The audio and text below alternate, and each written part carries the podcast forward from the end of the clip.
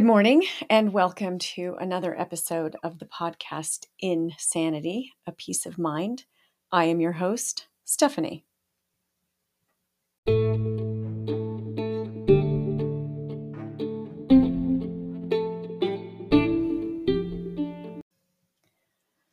All right, this is episode 32, and it is about parenting. But first, a personal report about task management. So, last week I did a podcast about the difference between time management and task management. If you haven't already listened, it is worth going back to. In summary, the idea is you cannot manage time but you can manage the tasks and activities that you do within the 24 hours a day that you have. I talked about efficiency and effectiveness. Efficiency means to work smarter and not harder. Translated, don't take two steps to do something that can be done in one. Well, I did something that I actually planned something that was phenomenally inefficient. And so I want to tell you about it. I'm cleaning up some stuff in my office. I have a lot of shredding to do. I have a shredding box, which I put a gross, a uh, big garbage can into in order to catch all of the shredding. The bag was getting full, but I knew I could fit more into it. So I took the bag out and I put it on the floor in the office. And then I started to shred just inside the box, thinking that I will shred and then I will dump the shredding into the garbage bag that still had room. As I'm shredding, I keep stuffing it down and stuffing it down, and I'm packing it pretty tight. And then I think, oh, it's probably time to empty it. So I pick up the box which I am planning on dumping into the garbage bag that is already half or three quarters of the way full. And it's not fitting very well. And the shredding is not coming out very well because I packed it down. This whole fiasco ends up with me having to pick up 90% of the shredding from the box off of the floor because it's missing the garbage bag. That is not an example of working smarter. That is an example of working harder. That was not efficient. That was inefficient. I took almost three extra steps, which I planned out. So, that right there should tell you that it's worth paying attention to and being aware of how you're using your time and your tasks to better improve your task management. That was my experience. This week, for those of you who have listened, keep working on categorizing your tasks. They can be categorized into necessary, deceptive, wasteful, or quality tasks. And work to pay attention to the important things versus the unimportant things and keep track of how this newfound way of managing your day is working for you. If you increase your effectiveness and your efficiency, you will naturally and automatically reduce the stress and the sense of busyness that might be overwhelming your life. Now, I'm going to move on to the topic for today's podcast, which is about parenting. I just finished uh, listening on audio to a book called The Whole Brain Child 12 Revolutionary Strategies to Nurture Your Child's Developing Mind. It is by Daniel J. Siegel and Tina Payne Bryson. Dan Siegel is a medical doctor and he is also a clinical professor of, psychiat- of psychiatry, psychiatry psychiatry at the UCLA School of Medicine.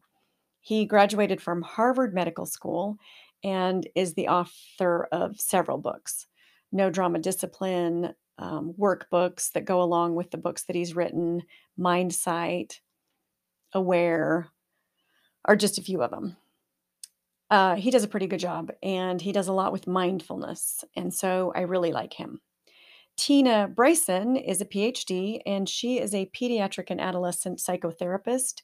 She consults with parents and she has a parenting education uh, program at a place called the Mindsight Institute, which is in connection with Dan Siegel's Mindsight books and program. It was about a six hour listen on audio. Obviously, you can speed it up if that's your jam and make it shorter than that. It was pretty easy to get through, and I believe it was worth every minute, which is why I am going to talk about it pretty extensively in today's podcast. It was written and released about nine years ago, so this is not new information. And I assume many of you have probably heard of the no drama discipline approach to parenting um, and that kind of thing, all of which come from Siegel and Bryson. They've written a bunch of books together. A lot of what came out of the whole brain child is in the public domain and available on a variety of websites. And I will link to some of them. And this is where I got, in addition to the book, which I don't actually have a hard copy of, I retrieved a lot of this information from online resources. And I will link to them in the show notes if I did not already say that. The premise of this book rests on the idea of integration of the whole brain. Integration means to incorporate into a larger unit or to unite with something else. And as it relates to the brain, this means creating a way for our right brains and our left brains to work and communicate together, and a way for our downstairs brains and our upstairs brains to communicate and work together. There is a good deal of science in this book, but it is laid out in a way that it can actually be understood by children. I mean, people of all ages. If you've got a brain, you will like this book. If you have anything to do with kids, you will find this book invaluable. Understanding a child's developing brain and using that ni- and using that knowledge to raise happier, healthier, and more emotionally resilient children will have lasting, dare I say, generational benefits. Siegel and Bryson write to help parents, grandparents, therapists, teachers, or any caregiver to do the work of helping kids integrate their brains. One of the things that I really liked about this book was that it also teaches you how to use everyday moments. You don't have to work terribly hard to create or facilitate or produce moments of teaching. You don't have to sit down and lecture. You can use the good moments in your day, the bad moments of your day, the terrible and embarrassing moments to facilitate whole brain integration. Before I get into talking about the strategies that the book talks about, um, I'm going to give a little bit of background about the brain to help facilitate better understanding of the book. The brain has a right hemisphere and a left hemisphere, and an upstairs and a downstairs. Briefly, the left side likes logic, lists, linguistics, details, rules, and order.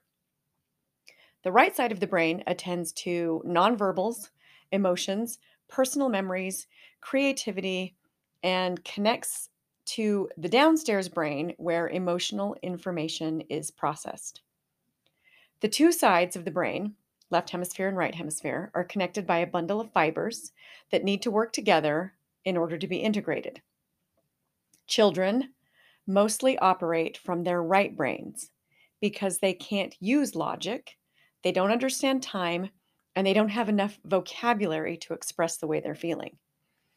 Picture a toddler insisting on dressing themselves. Now picture you trying to help them dress themselves because you need to be somewhere. This usually ends in disaster. And your small child does not have the words to explain to you what her frustration is, but she can be very emotional. Our downstairs brains run our autonomic functions. It develops pretty early and controls breathing as well as our strong emotional reactions, which are anger, our flight response, our fight response, fear, our flight and freeze responses. The amygdala is in our downstairs brain, and this is the reason we often react to things instead of responding to things. Reacting generally comes out of emotion, and responding generally comes from logic. The downstairs brain is where everything we need to live and survive takes place. This is the part of the brain most utilized by a crying infant because, by necessity, it is always about strong emotional reactions. That is how an infant gets their parent to attend to them. The upstairs brain, which includes the cerebral cortex and the middle prefrontal cortex, develops later in childhood and on into adulthood and way into adulthood. The prefrontal cortex in a in an adult human being generally does not reach full development until sometime between 26 and 30. The upstairs brain is where mental processes happen. This is where good decisions are made. Self awareness resides here. Our ability to control our emotions and our body takes place here. This is where we have empathy and a sense of right or wrong.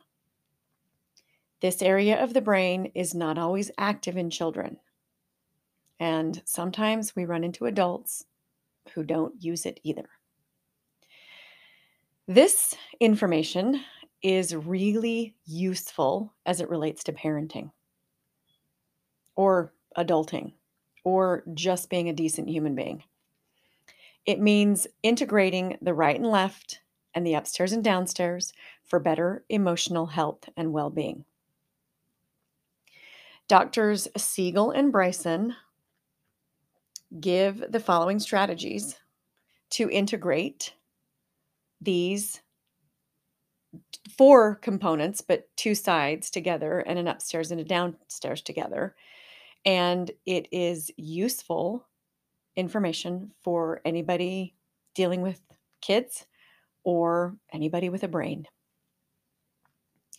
In this podcast, as I go through all this information, anything I say about parents, adults, caregivers, or children, kids, young people, all of this is interchangeable. I'm not um, I'm not I'm not considering any one of these people more important than other. We are all part of a community and a village, and all of us have access to the opportunity. Forget access. We all have opportunity to influence the lives of some young person around us. At least I hope so. The strategies that follow are described in different chapters of the book, and they give examples and supporting information. So it is definitely a book worth reading.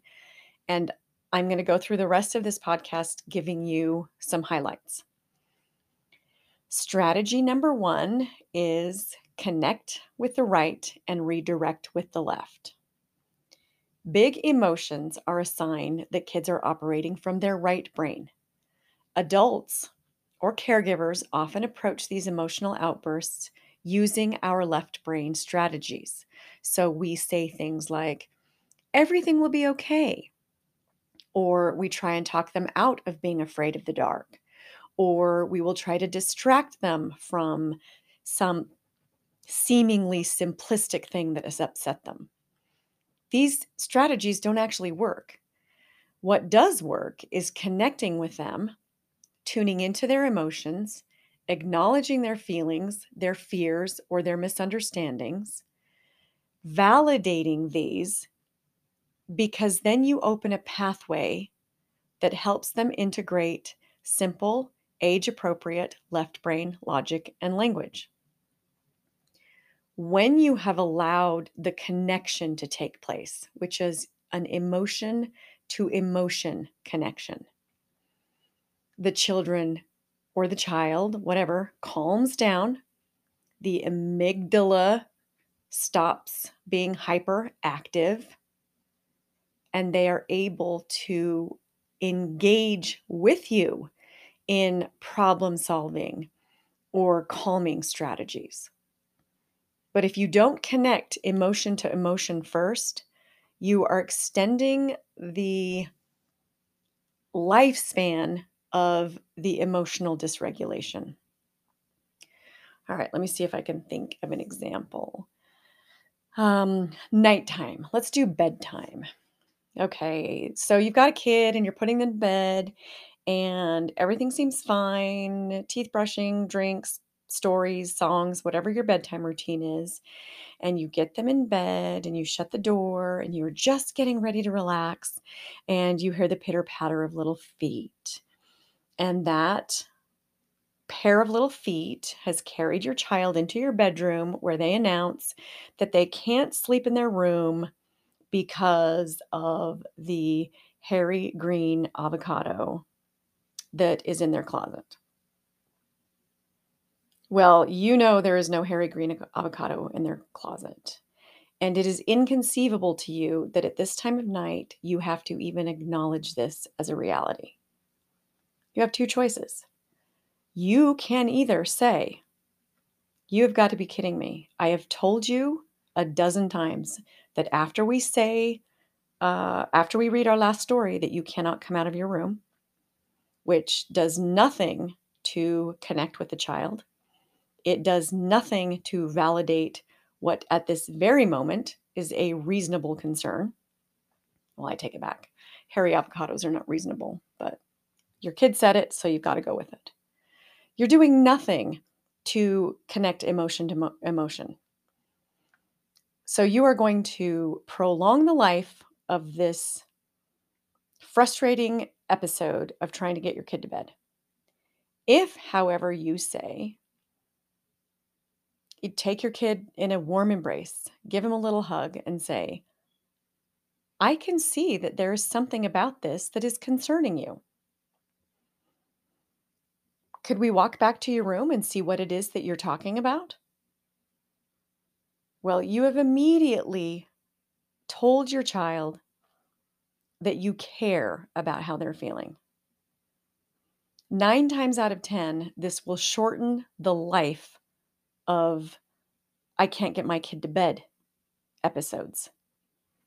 And once that is done, your child will have the ability to settle more into their logic side of the brain when you say things like, We looked and we didn't find anything. Or, How would you like to clean out your closet tomorrow? Or any other thing that might help problem solve this hairy avocado. Don't ask me why I chose that. That's never happened in my life. So connect with the right, redirect with the left. Strategy number two is name it to tame it. This can be feelings, words. You can increase the vocabulary that you use for emotion words. You can use pictures.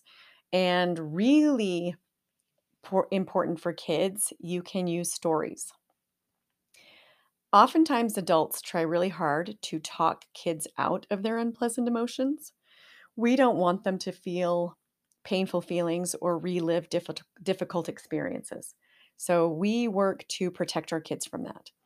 This is not a good strategy because the experiences for kids don't feel resolved.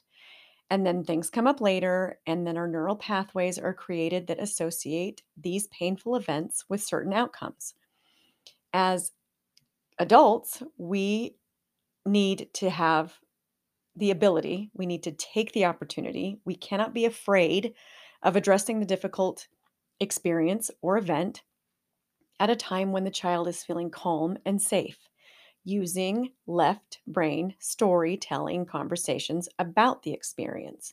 This is naming it by taming it. This can be done even with basic unpleasant experiences. A skinned knee at a swimming pool for a two year old.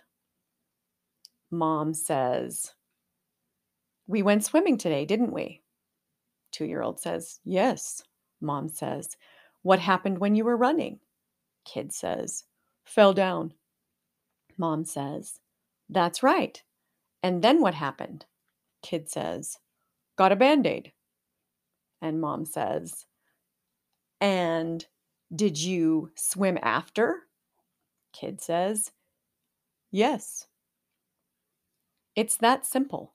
All you're doing is helping the child put the pieces together in a beginning, middle, and an end so that they don't associate swimming with a negative experience. And you can do this with a two year old, a 10 year old, a 20 year old. Help tell stories. After their after the emotional response has been reduced or relieved, then you go into left brain storytelling or emotion vocabulary. Strategy number three is engage, don't enrage. After you have connected with a child who has experienced big emotions, which can be fear, frustration, helplessness, rejection, the way I explained in strategy one, you validate their emotion, you connect with them by touching, by hugging, by sitting them on your lap, by older kids, you can sit down across from them, connect somehow. Validate that they're feeling a certain way. After all of that is done, then let them participate in solving their problem or finding a solution or engaging in consequence building, whatever. I don't think that's the right word. The more involved a child can be in finding these solutions and creating collaborative consequences for themselves, the better integrated they become.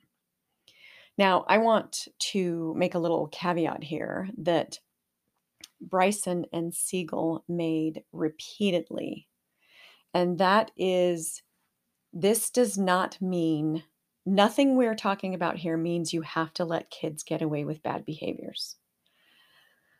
Bad behaviors are bad behaviors. If your frustrated three year old hits the dog every time he's upset, that's not okay. But yelling at them about hitting the dog at the moment they're hitting the dog is completely wasted on them. It is making no inroads into either their left brain or their right brain. It is creating an increase of dysregulated emotion, usually fear, because someone yelled at them, which keeps them in their right brain and their downstairs brain.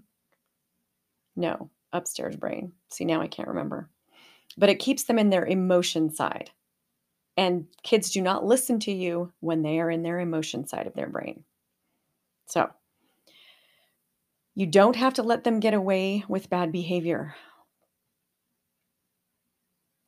Okay, long pause while I find my place.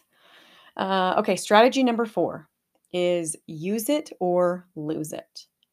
And this is accomplished by exercising the upstairs brain, which, to my previous point, is the emotion center of the brain.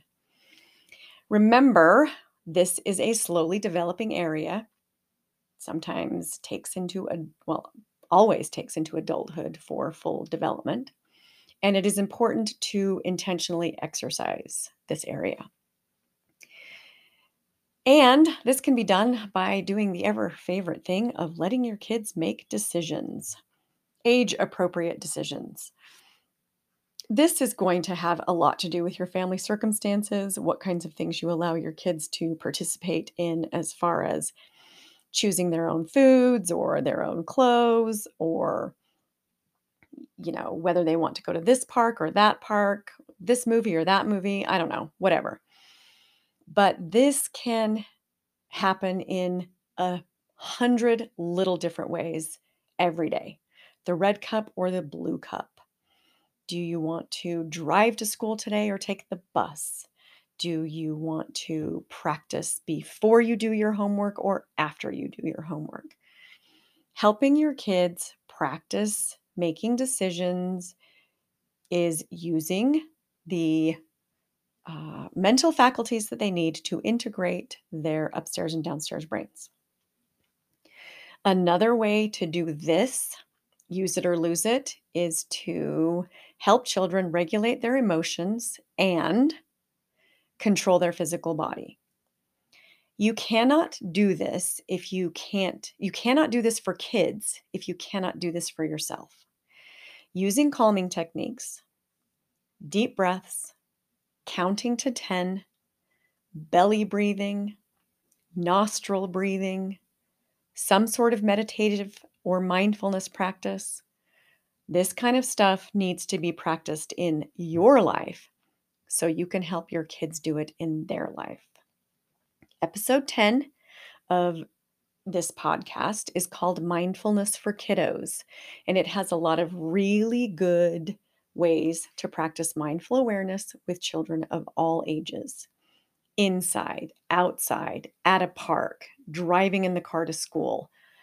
There is no special equipment and no special place that you need for this to take place.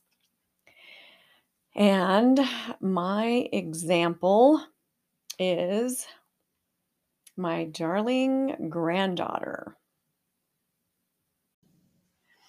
Here with me is my granddaughter, and she is going to help illustrate some of the things that she is learning about how to integrate her left brain, her right brain, her upstairs brain, and her downstairs brain.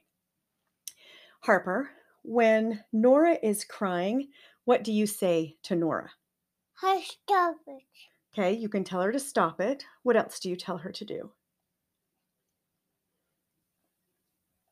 Do you remember? If I whisper it to you, can you say it in your out loud voice?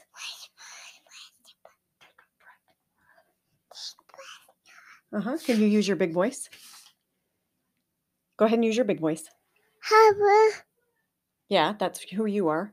What's your, can you give me, what do you tell Nora when she's feeling upset? Take a breath, Nora. Take a breath, Nora. And when you're feeling sad, what helps you feel better?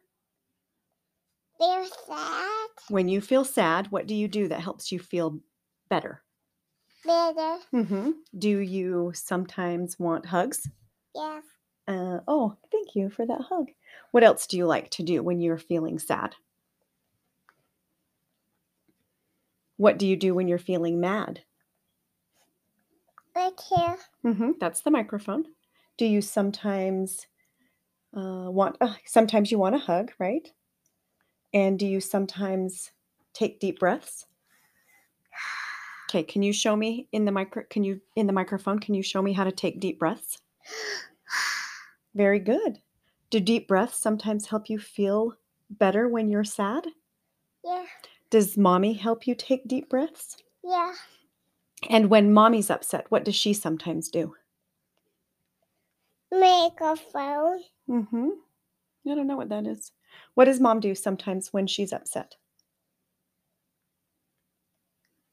Does she take some deep breaths too? Yeah. Can you deep breath in the microphone again for me? Again? Again? You're so good at that. Thank you.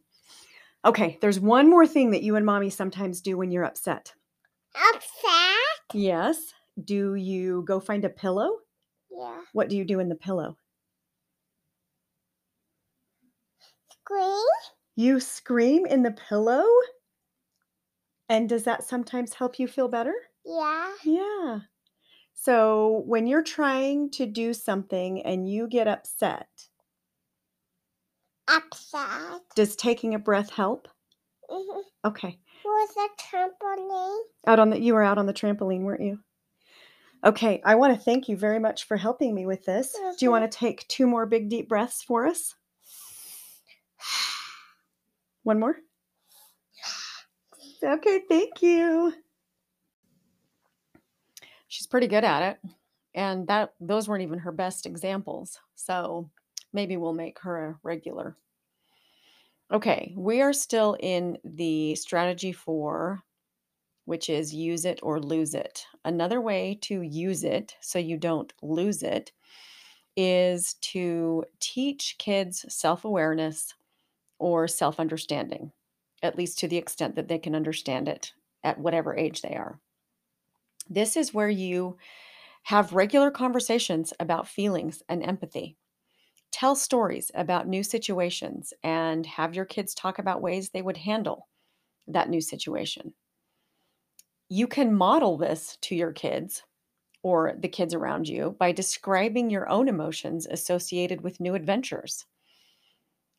For example, if you're starting a new job or going to a party that's making you a little bit nervous, you can say, I feel like I have butterflies in my stomach about going to this new job and meeting all these new people. And your kids will hear you say what your body feels like, what emotion you're having, and it helps them relate to you in an empathetic way. Ask children to guess how someone is feeling and what might make them feel better. You can do this at parks or at restaurants or you know, anywhere you see other people. It can be with family members.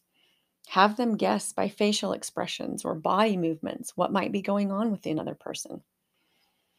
Also, within your families, show compassion and empathy towards yourself and members of your family. Uh, another one is morality. The difference is the difference between right and wrong, and how what we do impacts the world around us. I don't know if that was a sentence, but we're trying to keep teach kids this. Again, there's a lot of room here for age appropriate conversations, and this will have a lot to do with what your values are as families or caregivers. but this is also an important time and an important place for teaching morality. And you're doing this with kids from the time they can show big emotion all the way up until the end has come, whatever that looks like. Okay, strategy number five is move it or lose it.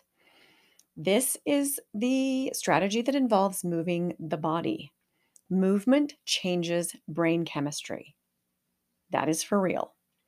Kids will often have times when they are not connecting with their upstairs brain, the place where decisions are made, and they are wholly sucked into the downstairs right brain emotional state.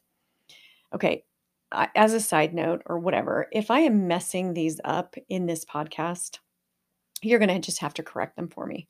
Okay. Um, right brain, left brain, upstairs, downstairs. Because I can sometimes mess these up as I'm trying to keep them straight. All right. Anyway, so we've got kids who are not using their upstairs brain. They're not making good decisions and they are emotionally dysregulated, running amok in the basement, aka downstairs brain, their right brain emotional place. And uh, it's a mess. And adults do it all the time too. Okay. Um, anxiety, depression, stress. For adults, it's the same thing. We are not in our logic brain. We're not making decisions right. We're future tripping or whatever. Kids do the same thing. All of this to say, get moving. If you're with your kids, if you're trying to get them out of their emotionally unsettled state, play a tickle game. Have them do jumping jacks. Um, play some music and have them dance. Chase your kids around the kitchen. Go for a run. Lift weights. Whatever you can do to get your body movement, body moving. Movement changes the brain chemistry. Okay, next one. This is number six, strategy number six, and it's replaying memories. And before I explain what this strategy actually is, it is necessary to talk a little bit about memory and how memory works. I really like this information because it helped me realize that the way I remember things or recall memories does not make me a horrible person who has literally forgotten the birth of her last child. Um, but it sort of helps define how memories are kept, created, recalled, etc. Memories are not experiences that are filed away in the file cabinets of our mind. They cannot be recalled by retrieving a photocopy of kindergarten out of our memory file cabinet. That's not how they work. There are two types of memory. One is implicit memory, which is unconscious memory. Uh, this is the automatic stuff that is perceptional and emotional. These are our unconscious memories that influence our behavior. These unconscious memories include how to button a shirt, brush your teeth, ride a bike, and for adults, how to drive a car. For a child, this is how he or she remembers the names of all his stuffed animals or which side of the bed they like to sleep on. This implicit memory requires no effort for recall. Explicit memory, which is our declarative memories, refers to the memories involving our personal experiences or the autobiographical information of us, as well as factual information. And this kind of memory can be consciously retrieved and then articulated and spoken about. So, this includes episodic and semantic memory. Episodic memory, which is autobiographical memory, is long term, where we store what we know about events and episodes based on time, space, people, and objects. So, this would be the difference between the birth of my first child and the birth of my last child, and how this all fits within time, space, events, objects. These type of memories include the first day of school for kids, uh, the first time you fell off your bike. They require conscious thought and can be talked about openly. These are episodic, explicit memories. Semantic memory is part of long term memory, and it is responsible for storing information about the world. This would include knowledge about the meaning of words, as well as any kind of general knowledge. For example, for a five year old, it might mean knowing what PBS show comes on after Daniel Tiger. Or for a younger child, what the words mom and dad mean. Adults, young people, the capital of New Jersey, or what type of oil your Harley Davidson motorcycle uses. It involves conscious thought and can be declared. So that's semantic explicit memory. If we don't help children deal with troublesome or difficult experiences and episodes, remember, we're talking about troublesome to them, not us. We do not have to we don't have to believe for 1 minute that what they're experiencing is real or true or anything like that. We just have to meet them where they are. So, if we don't help our kids deal with these memories and we dismiss them, avoid them, or try and protect kids from them, then the emotions associated with those memories show up in behaviors. And often those behaviors are very stressful and they don't make much sense either to the kids or to the adults. For example, if you are in elementary school and you are playing on the tricky bars and you fall and get a concussion. And you don't remember anything until you are sitting in the kiva, which is a big area where at least four third grade classes are all sitting watching an assembly. And you throw up your hot dog lunch all over the floor in front of everybody and then you have to sit there and wait until your mom until someone comes and they take you to the office and they call your mom and your mom comes and gets you. That is the experience. And that experience, then unresolved, leads me to associate that unpleasant thing or the tricky bars or the kiva or something with throwing up at school. And I never get on the tricky bars again, or I have stomach aches before school every day for the rest of the year. Okay. That is easily dismissed by a parent saying, It's okay, sweetheart. That was only a one time thing. That will not happen again. But I, but the child, I, did I just, did I just admit that was me? Oh my gosh. The child cannot disassociate those experiences. So it is important to help kids tell the story, which is the name it to tame it strategy, from which has a beginning and a middle and an end to understand what happened and disconnect the throwing up with the tricky bars or the throwing up with the assembly or the throwing up with the school. I hope this is making sense. Any part of our implicit memories have the potential to create responses from us that cause us to act in ways we don't want to. That was the explanation I just gave. Start to pay attention to overreactions you may have when you're upset. And does the reaction make sense? Maybe you're experiencing unintegrated implicit and explicit memories. And being aware of this allows you to see how difficult experiences from your past might be affecting how you interact with your family. And no, I never prevented my kids from playing on the tricky bars or monkey bars or whatever we call them. A few good concussions in my life. I'm no worse for wear. So, this takes us to strategy six, which is replaying the memories. This is where we are going to Im- integrate our implicit and explicit. So, this can be taught to kids using the analogy of your mind having a remote control that can fast forward, rewind, skip, pause, or stop whenever necessary. You can uh, give your kid the metaphorical remote control. Ask them to tell the story of what happened from the time they went out to recess to the time they remember being home on the couch. And it can include anything they want. They can stop. They can fast forward over something that's making them uncomfortable. And they can move forward. They can pause and they can stop.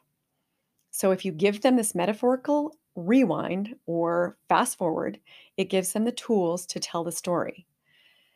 They might skip over some unpleasant things. You don't want that to stay ignored. You want to help them go through the whole of it. Your job in using this metaphor is to help them rewind and remember instead of fast forward and forget.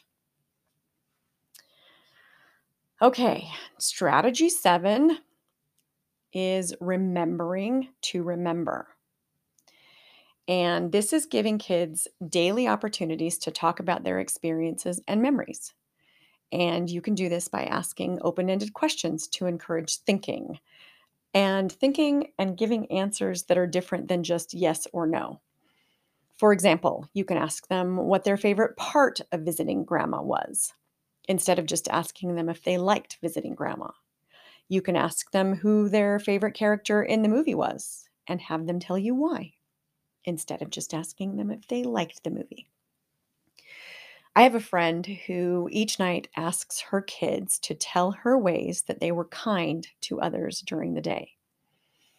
This is not only great as a remembering to remember strategy, but it is also a great empathy and compassion building strategy. So, in that example, y'all get a twofer. Okay. Number eight. Oh, and in case you're wondering, there are 12. So, number eight is let the clouds of emotion roll by. Teaching kids that feelings come and go. It says teaching kids that feelings come and go. Wow. How about teaching all of us that feelings come and go? Understanding and verbalizing feelings is a great thing. Having a vocabulary to express your emotions, fantastic. All that's great, but it is equally important to teach kids and remember yourself that feelings do not last forever. Forever. Every feeling that any kid or any adult will ever have will change into a new one very shortly. Because remember, we cannot control our thoughts. Um, I don't even have an example for this one because it seems so self evident. Um, come up with your own example. Okay. Strategy number nine is pay attention to what is going on inside. So, Dr. Siegel and Dr. Bryson, I keep calling her Dr. Bryson. I hope her name is Tina Payne Bryson. If it's not, it's Tina Bryson Payne, and I apologize, but I will correct it in the show notes.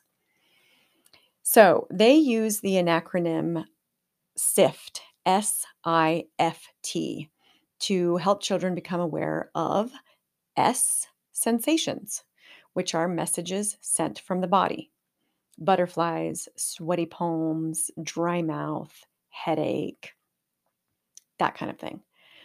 I is images. These are snapshot, snapshots from their experiences and imagination. These are the things that they remember, but they may not be able to put in a coherent story or in context. Um, and images are right brain. Okay. Feelings. So that's the F. Feelings they are experiencing. This is also right brain. So sadness, frustration, uh, rejection, um, anger, that kind of thing. And then our thoughts. That's the T. And the thoughts are what they use to understand their world, and that's left brain. So you're going to pay attention to what's going on inside. So you might have had an experience that creates a uh, butterflies in your stomach, or you might be engaging an experience that creates butterflies in your in your stomach. And the images are the last time you tried to ride your bike without training wheels, you fell. And the feelings are you're afraid to ride your bike. And the thought is that I might fall, but I'll be okay. That's the example of paying attention to what's going on inside. Um, equally important to this one, and this is number 10, is teaching kids that they can choose how to think and feel about what happens to them. So, using the previous example, you can use your mind to calm your brain, or kids can use their mind to calm their brain. See, this is all interchangeable because these strategies are not just for kids, and adults should be using them for kids and with kids so that we are practicing them. All right. So, uh, the experiences I'm learning to ride my bike without my training wheels. The sensations are butterflies in my stomach because I'm a little nervous. The images are the skin knee from the last time I fell. The feeling is fear. The thought is I might fall down, but I'll be okay. I am teaching a child how to use their mind to calm their brain and teaching the child that they can choose how they want to respond to a negative or difficult a negative emotion or a difficult experience. Number 11 is to increase family fun. This strategy is designed to help develop relationships, reinforcing kindness, compassion, and empathy. The adults in children's lives are responsible for creating positive relationships and encouraging positive relationships uh, teaching kids how to have friends and relate well with their siblings. And we do this by helping them be receptive to others and not reactive. Receptive is where we use a little bit more of our um, logic, left brain, and our upstairs decision making. And reactive, because eh, we don't want to be reactive, we want to be receptive. Reactive is where we are right brained and downstairs. And we can do this by playing and being in, in each other's company. So, play games, go for walks, go to movies, go to dinner, whatever it is you do as a family to have fun. Enjoyable experiences create a dopamine reward, which reinforces the value of positive relationships. That's pretty powerful. That's pretty powerful. Strategy number 12 is con oh, excuse me, connect through conflict. I love this one. And I won't bother to tell you why, but I love this one. Conflict is unavoidable. It's completely unavoidable. Conflict is forever unavoidable. There will always be conflict. I made that clear? In all relationships. Our job is to teach kids how to handle conflict using empathy, which is seeing the conflict from another person's perspective and viewpoint. How might she be feeling when you cut her paper up? Whatever. And I mean, I hope that some of this is just screaming in your brain that this is stuff valuable to you too. Okay. Seeing conflict from another person's perspective and viewpoint. We can help them see this and interpret nonverbal cues so they can attune to others and then teach them how to repair the relationship after a conflict. Sibling rivalry, um, sibling competition, um, competitive sports, playground fights, anything that happens in school. Remember, I've now gone through all 12 of these, okay? These strategies are meant to be used on the daily. All right. You're not looking for special moments. These moments are going to come up over and over and over again. Some are going to, some you're going to see coming and you're going to be able to use one of these strategies. Others are going to slap you upside the head and you are going to screw up royally. That's okay. It's not about perfection, it's about the process. Love and Logic Parenting. The parenting program of Love and Logic has a lot of good connecting through conflict strategies. Validating is a good way to connect through conflict. If you're dealing with a 12 year old who can't go to a party because of some misbehavior or disobedience or something that didn't get done that should have gotten done, whatever, you can connect through that conflict by being empathetic to his or her frustration, even if you are the one preventing them from the party, you can be um you can be empathetic about how frustrating that is and you can be sorry that this consequence has to take place. And that is a whole lot better for a 12-year-old relationship with his or her parents or caregivers than just a complete shutdown of you did this and too bad, boo hoo. So, you connecting using empathy, even in the midst of a conflict, will help your children be able to attune to others.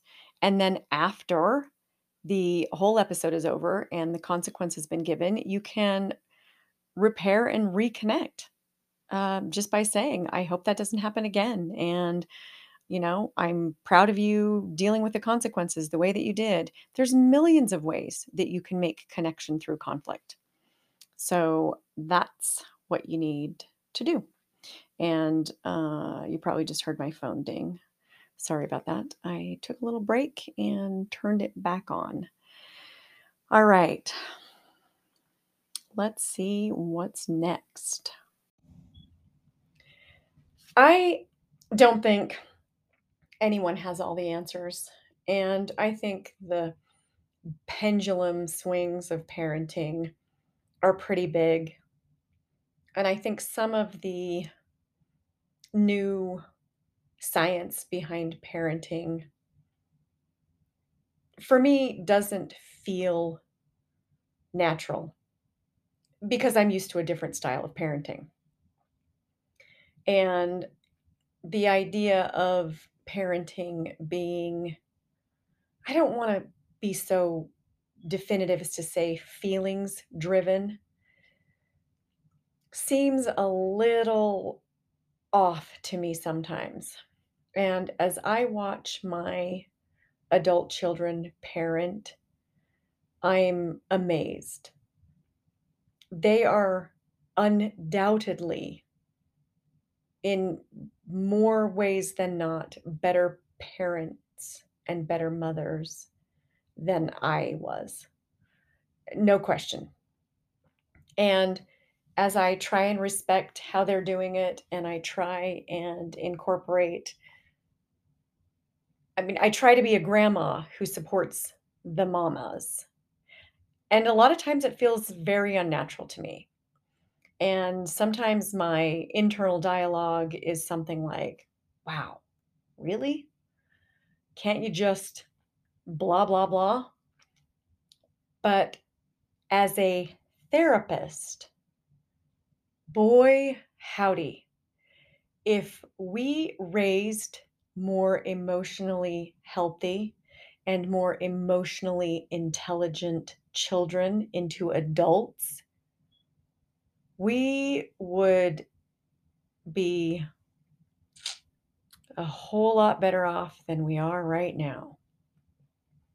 I know I am one person whose experience as a therapist is very small, but my experience as a teacher and as a mother is much bigger than that. And reading, writing, arithmetic is fantastic, great ways to teach and grow and develop children. But this focus on emotion for kids, I'm thinking is probably scientifically smart. So I'm I'm moving in and I'm trying to support my kids being parents in this way of teaching them their emotional IQ. Okay. That's kind of what I'm going to end on. Um, I'm going to, about the book itself. First of all, I was right. It is Bryson. So it is Tina Payne Bryson and Dan Siegel. But the way the book is broken down is it's chapter by chapter, which is pretty much each strategy. And then they have this little section at the end of each chapter on incorporating it into your adult life. So, as I have been harping on the fact that this is equally valuable for adults, the book itself gives these little end of the chapters in end of the chapter snippets of how you can incorporate it in your own life and use these strategies to increase your emotional intelligence. Because we all need to increase our emotional intelligence. Even me. Okay, this is a later ad because as I was thinking about this, I wanted to include my thoughts on more on the emotional intelligence aspect.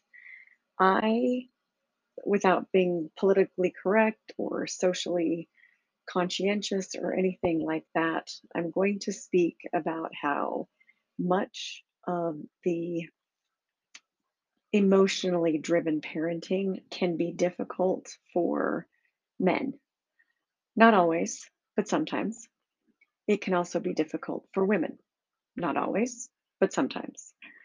Um, we all know that women tend to be more emotionally driven, so let's just deal with that right out of the chute. The deal about the emotionally focused parenting and the way it feels kind of unnatural and uncomfortable for men is because men are not as attuned to their emotional IQ. That's pretty much just consistent across the board. Here's the deal as a therapist, again, limited experience, but enough that I can talk about this. Men understanding their emotions and therefore understanding the emotions of the people around them is very, very important. Anything that can be done, whether it is through parenting, whether it is through their own work of increasing their emotional IQ will help the world immeasurably. I am not suggesting we turn men into emotional mush. I think masculinity is wonderful. I think sensitivity is wonderful. I think strength is wonderful. I think vulnerability is wonderful. And I think it's wonderful to have all of it. If you are in the midst of parenting, especially if you are in the midst of parenting girls, you will get a crash course on emotions. Because sometimes, and actually, more often than not, to a kid, the only thing that matters is their emotion. Oftentimes, to women, the only thing that matters is their emotion. And so, this is a call to men or a call to anybody who might struggle with emotional vulnerability to go ahead and do some work. Don't dismiss emotions as unimportant and not part of the makeup of humanity. Because if your child is emotionally distraught or your sister is emotionally distraught or your husband is emotionally distraught, emotion is the way we connect with one another. If you are not up on your emotional IQ or your emotional vulnerability, then you're going to be lacking in your opportunity and ability to connect. That's my last plug on that. I found a quote that I believe encapsulates the theme of the information in this book. And it's by C.M. Wallace, who said, If you don't listen eagerly to the little stuff when they are little, they won't tell you the big stuff when they are big, because to them, all of it has always been big stuff. This is what emotions are they are big stuff. Everybody who has emotions wants to be connected to on that level. After that happens, then we can communicate with each other, big or little, through logic and reason. And with that, my dear friends, go forth and have a good week.